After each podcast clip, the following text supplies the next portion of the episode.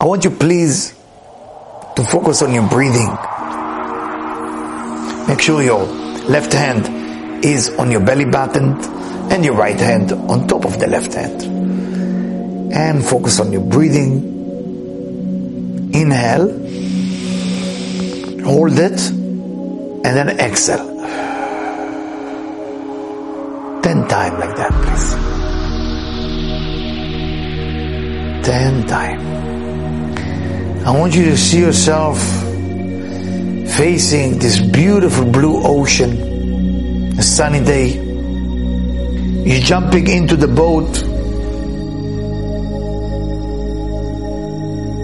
and you take the boat into the as far as you can from the beach. You can still see the beach. But there is a distance between you inside your boat under the beautiful sun, beautiful ocean. The ocean is so calm. And the land and the beach. I want you to be aware that if you're willing to jump from the boat into the water, down there, there is a beautiful stone, secret stone, sacred stone. That stone is shining and the color is kind of white and green. But if you want to see it, you have to dive into the water.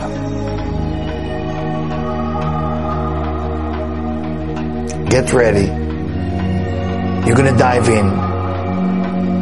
Even if it will take you a few time to make it, you will have to find the stone.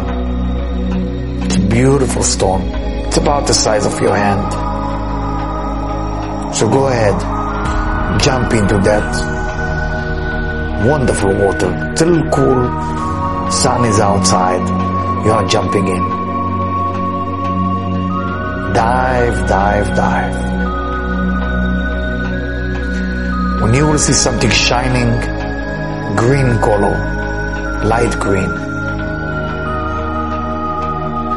you know you found your stone. So take your time to find this magic,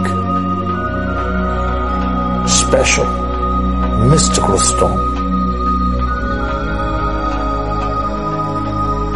Once you find that stone, I want you to take the stone with you and bring it back to the boat. That stone will guide you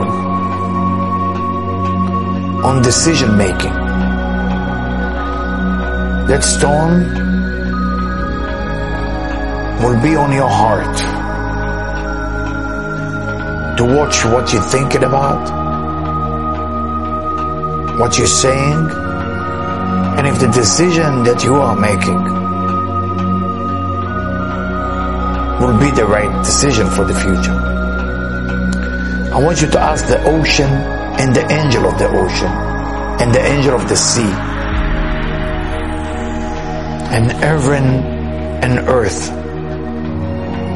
Heaven, earth, and the ocean and the sea, all the angels. Ask them permission to borrow. You cannot take it, but you can borrow it. To borrow that stone. As you understand, this is not a physical stone. It appears in your meditation as a physical stone, but it's a non-physical stone. And of course, they agree for you to use that stone. I want you to take the boat and go back to the beach with your beautiful gift from the ocean, from the earth, from the sky. Hold that stone in the right hand. When you dress up, make sure this stone closest, closest that it be to your heart. Now, I want you to allow that stone to connect you to the divine. Because the stone by itself, as I say, it's not a physical stone. It's a force that connecting us to the upper intelligent, to the divine, to God if you wish. If there is a question that you have about your life, business decision, buying a house,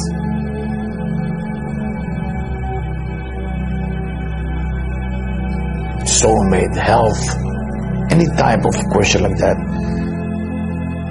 I want you to hold the stone in your right hand and let it shine this beautiful green light.